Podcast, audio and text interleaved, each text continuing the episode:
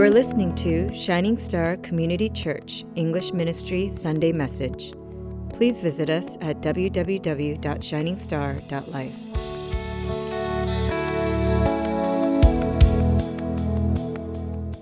You know, uh, I remember the days when you could just go to a grocery store and mindlessly pick up some food to eat and just eat it, right, without even thinking about it really. But now, uh, when we enter these stores, we have to carry with ourselves a degree of skepticism because we start thinking to ourselves, is this really organic, right? Even though it says it's organic, is this really cheese or is it real beef? You know that canned cheese? It always says made with real cheese. Do you guys buy that? Let's not be foolish here, right? So today we've learned that every packaged item is not necessarily fit to eat. We have also now become concerned not so much about will there be enough Michael Jordan shoes for us to buy or where we can get it, but rather now we're concerned about the working condition which people have made these shoes. So I recently learned that there are also a lot of toxic things. Now, uh, every once in a while, Grace and I would like to treat our little daughter to a toy, and um, we'll go to. She loves cars. She prefers cars over dolls. It's really interesting. I love it. I mean, um, so we so we go to a, a, a, dollar store or something like that, and she look around and we say, "Oh, look at these pretty little dolls," and she she just wouldn't care, and she'd see the monster trucks, and she's like, oh, "Dump truck." She loves dump trucks too. So she'll grab one and then, and we'll, we'll, you know, it's a dollar, right? So it's no biggie. Until just a few weeks ago, I read on some blog, and I don't know how true it is, but they say most of the things that you buy from a dollar store are pretty toxic right? Including, you know, picnic mat, uh, the uh, picnic uh, covering for tables and, and for party supply, Christmas decoration, things like that. So I'm sorry, but I don't know if it's true or not. By the way, there's a lot of toxic things and we have to be careful. It's something we're learning where things come from really matter, right? And it's no different with religion. It's important for us to know where our faith comes from. And so when we looked at the greeting of this letter, one of the great themes introduced there and here was that the gospel came straight from who? God, Jesus. Now, in our text this afternoon, the apostle unpacks for us what that exactly means. Turn to neighbor and say, The gospel comes from Jesus. So, we got a couple points to ponder, okay? First is this. For those of you writing, you can go ahead and type on your keyboard. The gospel wasn't some clever idea, it wasn't someone's just random idea that sprung up out of nowhere. Every religion that we know can be traced to some founder who had some idea. And so, what about Christianity? What about the core gospel that we preach? Paul says in verse 11 that the gospel that was preached by me is not man's gospel. So, this is what he's saying. He's saying, I did not invent the gospel. The disciples did not invent the gospel. Peter did not invent the gospel. James did not invent the gospel. It was not invented by the early church fathers because from verses 13 to 16, Paul goes on to prove the point that people were trying to accuse him of. He's saying, Look, I'm not making this up. I didn't create the gospel because a lot of people are saying, Paul, this sounds really fishy that you would come here all of a sudden and now it seems like you're just making all this stuff up. And so, Apostle Paul, he decided to defend himself. And his, his first defense was that he was originally opposed to the gospel, that he wanted to destroy. You remember Paul, right? What was his former name? Saul. Yeah, unlike other religions, the radical nature of Christianity's message, it calls everyone to repent and submit to Christ. Other religions says, you know what, just be good, do good, and you're fine. This one says, no, you got to change. You got to give up everything. You got to surrender. And Apostle Paul hate that. People hate that. Paul hate that, so he persecuted the church because he hated it. He hauled off Christians to jail, and he approved of executions just because people followed after Jesus. Paul was actively trying to destroy those who claimed to know God through Jesus. He's saying, no, no, no. You got to know God through the law. He hated the gospel. Apostle Paul, he hated Jesus. So he's telling people, look, don't even try to pretend and think that I made this up. I've been spending my entire life, my energy, my time, my resources, and trying to stop it. I hate the gospel, he's saying, or hated it. His second defense was that he was perfectly happy with his then religion of Judaism. He was super proud of himself. Why was he so happy with himself? Because his zeal for his Judaism was the exact opposite of the gospel of grace. You see, people who don't understand the gospel of grace tend to have a fairly high view of themselves. The people who don't understand the gospel of grace, they're the ones who like to judge more often and judge carelessly. Paul was that person. You see, Paul goes, I pride myself in the fact that I was circumcised on the eighth day, that I was a part of the people of Israel, that I was born from the tribe of Benjamin, that I was a Hebrew of Hebrews, right? And in terms of the law, he says, I was a Pharisee. I was like the pinnacle. I was the creme la creme. You know what's funny? Every time you talk to Jesse about Korean nationality, he'll always say this one thing. He'll say, You know what? You may be Korean, but I'm more Korean. I'm like, what do you mean by that? And he goes, Because I come from royal family, from royal background. I'm like rolling my eyes thinking, who doesn't come from royal background, right? We all say that. We all say our ancestor was like the royal scribe to the, to the emperor or whatever. And, and Jesse says, no, no, no, my, my, my, my ancestry, the king, we were actually kings and so on and so forth. Well, Apostle Paul, very legalistically in the same way Jesse was bragging about, was saying, you know what? I'm a Hebrew of Hebrews. I'm a tribe of Benjamin. I'm a Pharisee. And as for zeal, he's saying, I'm a devout Jew and I persecute. This is how much I'm into Judaism, that I hate Christianity so much that I persecute the church and the people. And as for legalistic righteousness, he's saying, look, you can go ahead and scrutinize my whole life. I am faultless, blameless. Look into my life. See if I ever disobeyed my parents. See if I ever stole anything. See if I ever broken any rules or law. No, you see, I am blameless. There's nothing on me, he says. Now, let me give you a little bit of a clearer image of who Paul is. In more kind of relevant terms, Paul's a bigot.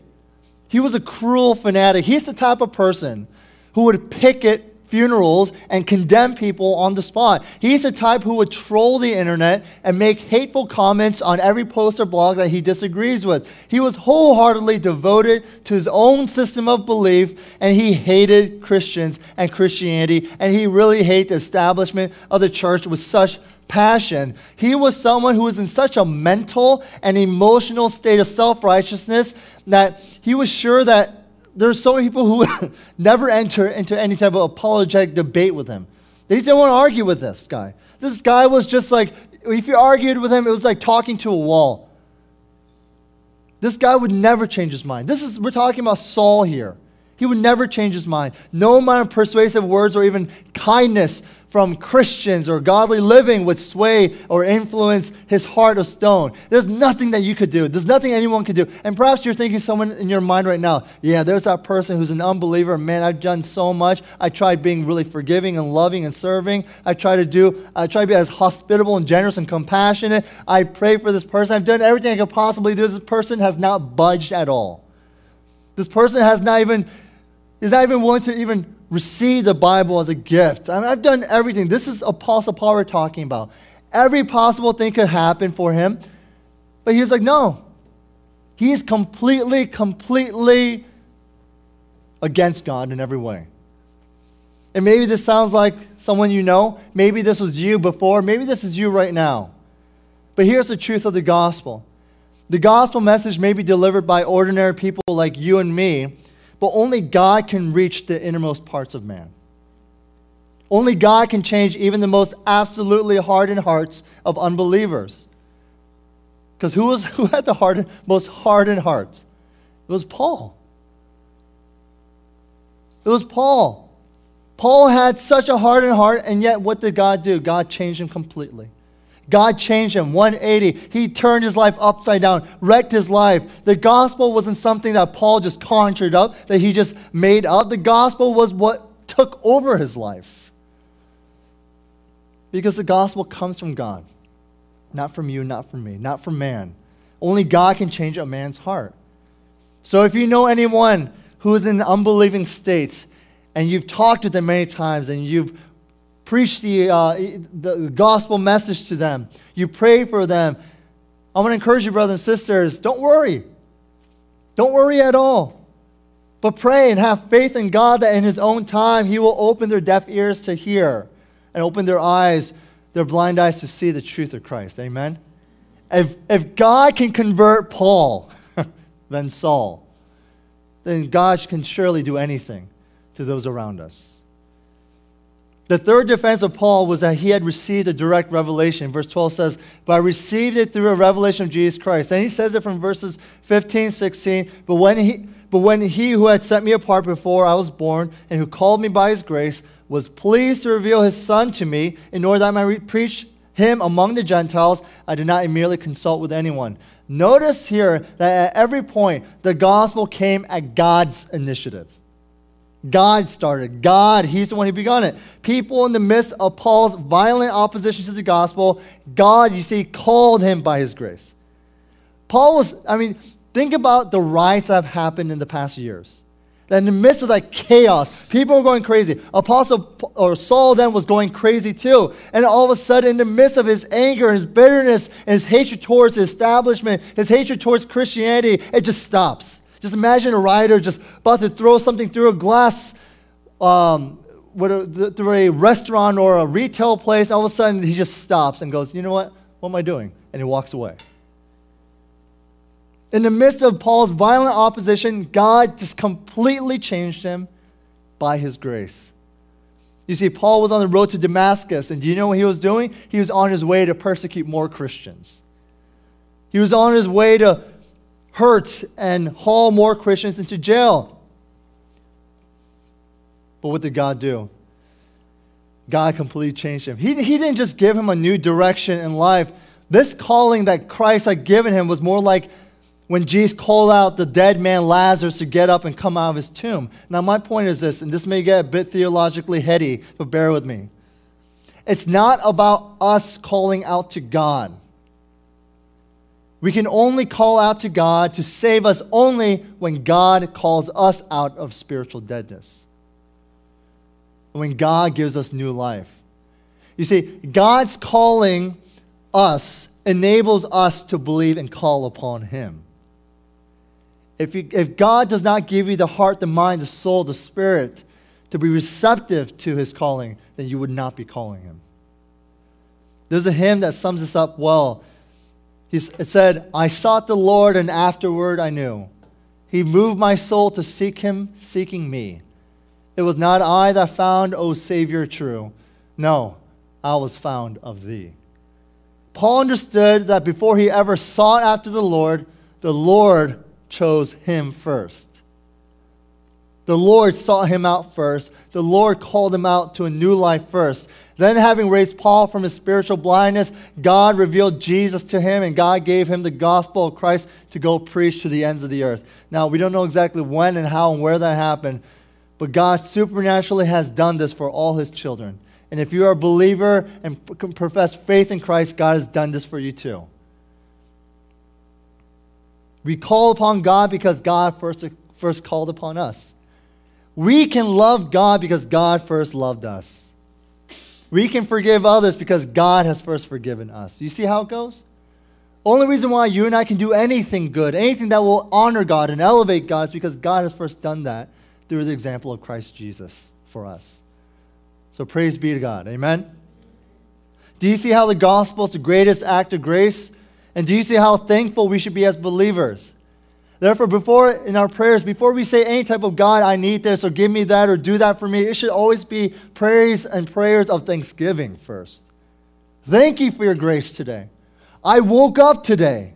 Thank you for your grace. Grace and I had a friend who had a child, this was a couple years ago, who was two, two and a half, something like that. So it was way past the infant, I was like way past, past the infant stage. Guess what? The parents woke up to a dead child. They didn't know. We didn't know. It's called SID, sudden infant death syndrome. We don't know why it happens. Every moment, every single day, it is a gift from God. It is by the grace of God that you all here got here safely. It is by the grace of God that you can hear this message. It is by the grace of God that you have one another. It is by the grace of God that today you woke up and have breath in your lungs. We should be thankful Every moment of every day. Amen? If you're not a believer, if you haven't experienced God and pray to God right now, humbly ask Him to reveal the glorious truth of Christ by His grace, not because you're ready to receive, but because we have nothing else to rely on but by the grace and mercy of God. Pray, Lord, I know it's up to you to awaken my soul. I humbly lean upon your grace to open my eyes the way you opened Paul's. Now, here's my second and final point the gospel isn't some sort of man made tradition, it's not some church tradition. Paul goes on to verses 18 24 about how the gospel wasn't some tradition he had learned from his travels or something that he was just taught and got ingrained or whatever. Remember, here's the accusation towards Paul. They're saying, Paul, you're coming up here and you're saying something pretty outlandish. I think that you made all this up. I think because you're so well traveled that you experience different cultures and different kind of uh, philosophies and different other familiar sounding teachings, and then you kind of merge it all together and create this thing called the gospel that you're professing. So, Paul, if you read from verses 11 to 24, he's sounding pretty defensive because that's what he's doing. He's defending himself. He's saying, I didn't spend time with these church leaders. I ran into Peter and James for a couple weeks, but that's not enough for me to all of a sudden completely change and become equipped and trained and devoted to do what I've been doing. He's saying the reason why the gospel was so impactful to him is because he finally realized what the gospel was. That the gospel is good news to broken people.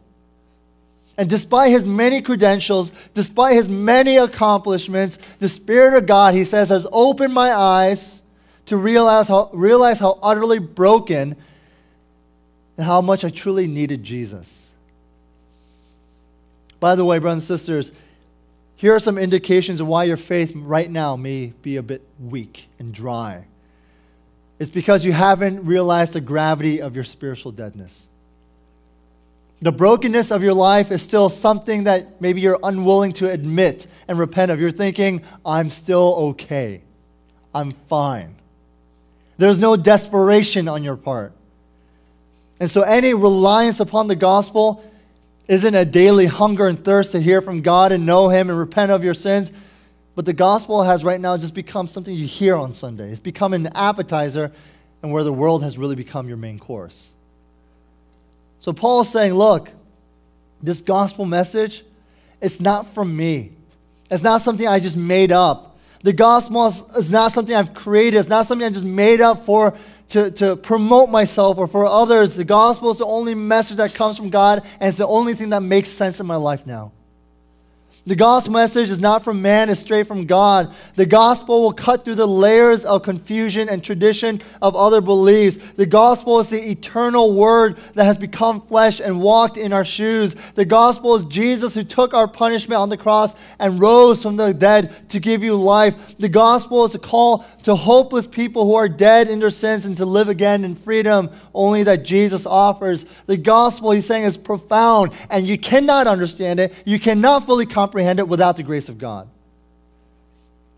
You must allow God to open up your mind and your heart in order to understand it.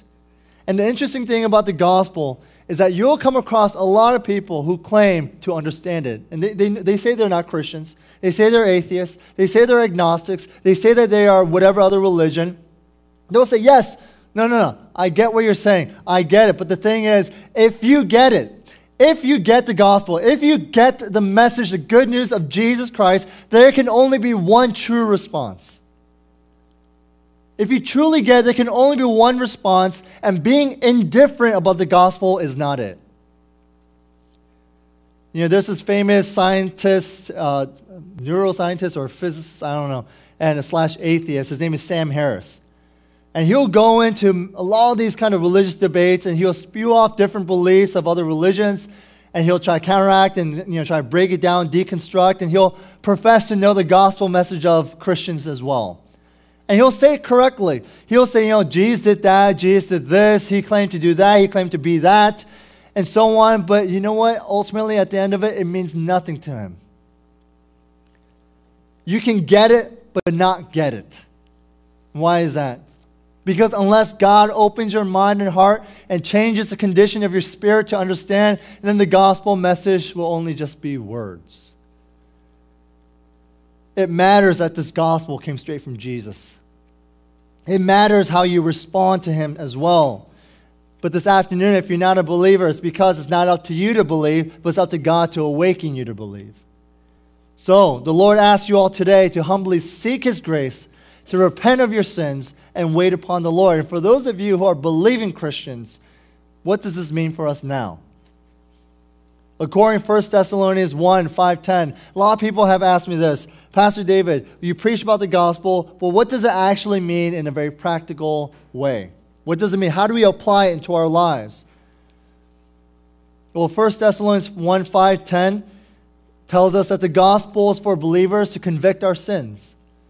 It leads us to pursue God's holy law so that we may live life that is lived in holiness. And lastly, the gospel increases our faith in believing and loving and worshiping Jesus Christ as Lord. Now, here's the thing the gospel is not some money maker. It's not a genie to grant our wishes. It's not necessarily going to make your life better now either. So, if your desire to believe the gospel has some sort of strings attached, and that attachment is for worldly and self centered gain, then you're barking up the wrong tree. And quite frankly, you probably wouldn't want the real gospel.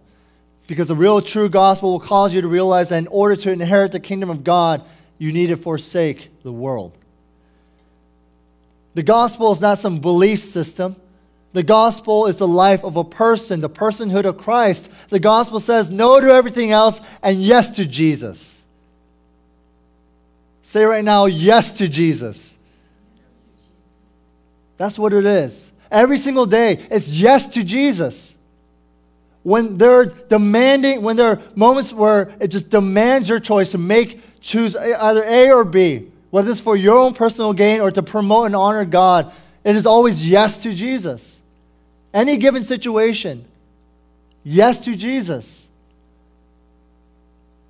The most important thing in my life, I'll tell you right now, is my relationship with God. And before you start running to my wife to tell her that, she'll say the same exact thing. It is more important than my relationship with my wife. My relationship with God is far more important than my relationship even with my daughter. And so the gospel, through the power of the Holy Spirit, you know what it does? It is so important. My relationship with God is so important that I need it. I need to convict me of my sin so that my fellowship with God can be restored. Because let's think about it. This past weekend, how many of us have actually opened the Bible instead? How many of us have actually just opened up Netflix? Right? I mean, I'm not here to condemn you all. I, I watched Netflix this weekend as well.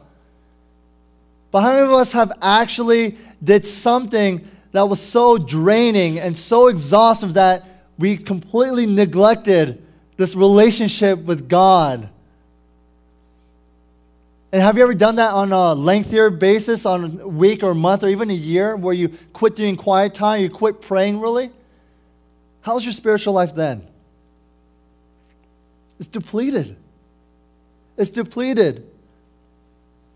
And so, knowing the gospel helps you bring you back to God. It allows the power of the Holy Spirit to convict you of sin. It allows us, allows us to restore our fellowship with God. The gospel also leads us to pursue a holy life so that my life will be pleasing to Him and demonstrate, even if it's fractional, the way that Christ lived. And lastly, the gospel reminds me of the one who made this all possible Jesus. You know, when I reflect on Paul's life, I think of my own in some ways. I think of the places that I've been, the challenges I've faced, the pains that I have endured, and the pains I've also inflicted.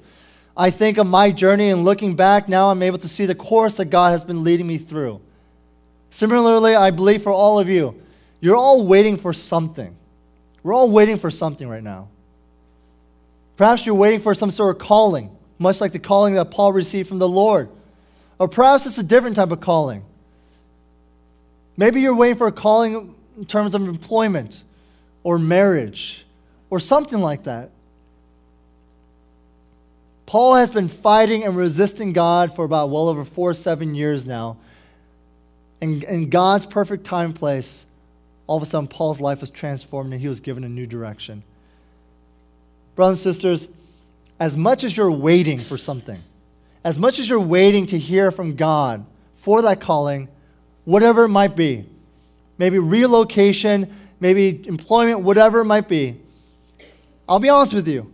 If your life right here, right now, is not invested in the kingdom of God, if you are right now, right here, not in love with the gospel message of Christ Jesus, it won't matter what calling is given to you because you won't be receptive and responsive to it anyways.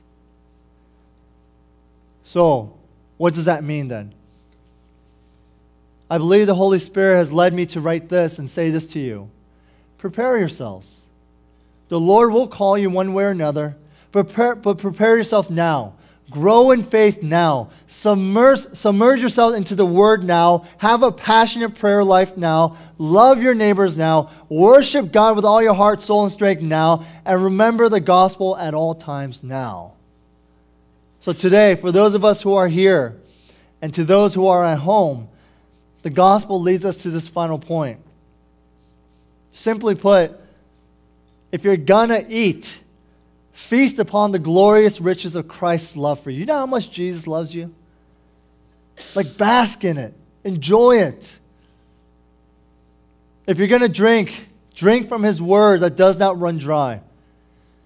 And if you rest, rest on the righteousness of Christ. That is not by your works, it's not by anything else. For those of you who couldn't manage to come out here, do not feel condemned. Don't feel, oh man, these dozen or so people, they're so much more faithful. Perhaps, but still, don't feel condemned. Rest on the laurels of Christ, on his righteousness, whose perfect work was done on our behalf and for the glory of God. So I want to thank you guys all for coming out here this afternoon. For those of you who uh, checked into our website, and my one single last challenge is simply this that when we go back home, and some of you guys may or may not go to school or work tomorrow because the roads are still pretty bad, simply this just rest in God. But know what that rest means. If you're not a believer, you cannot rest in God because his judgment is upon you. But for those of you who profess faith in Christ Jesus, you can most definitely rest in him, even in the most dire moments of your life. Why?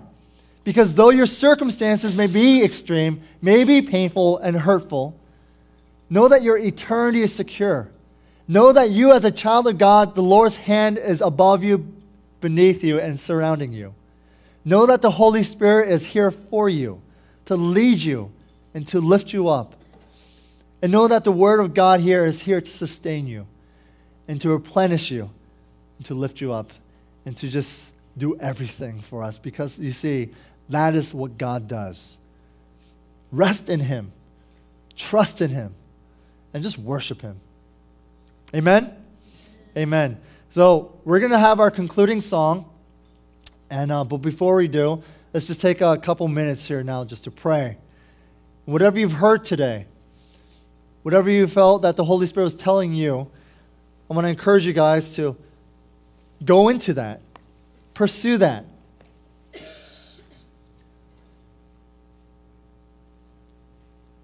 We have to believe that this is God's divine providence in bringing you all here.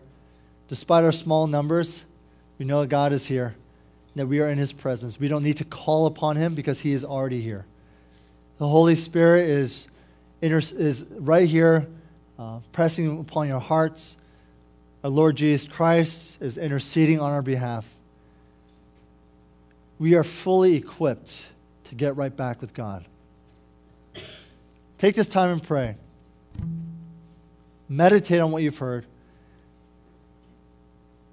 And with corporate humility, let's all just seek God in one voice and one heart. Okay? Let's go ahead and pray.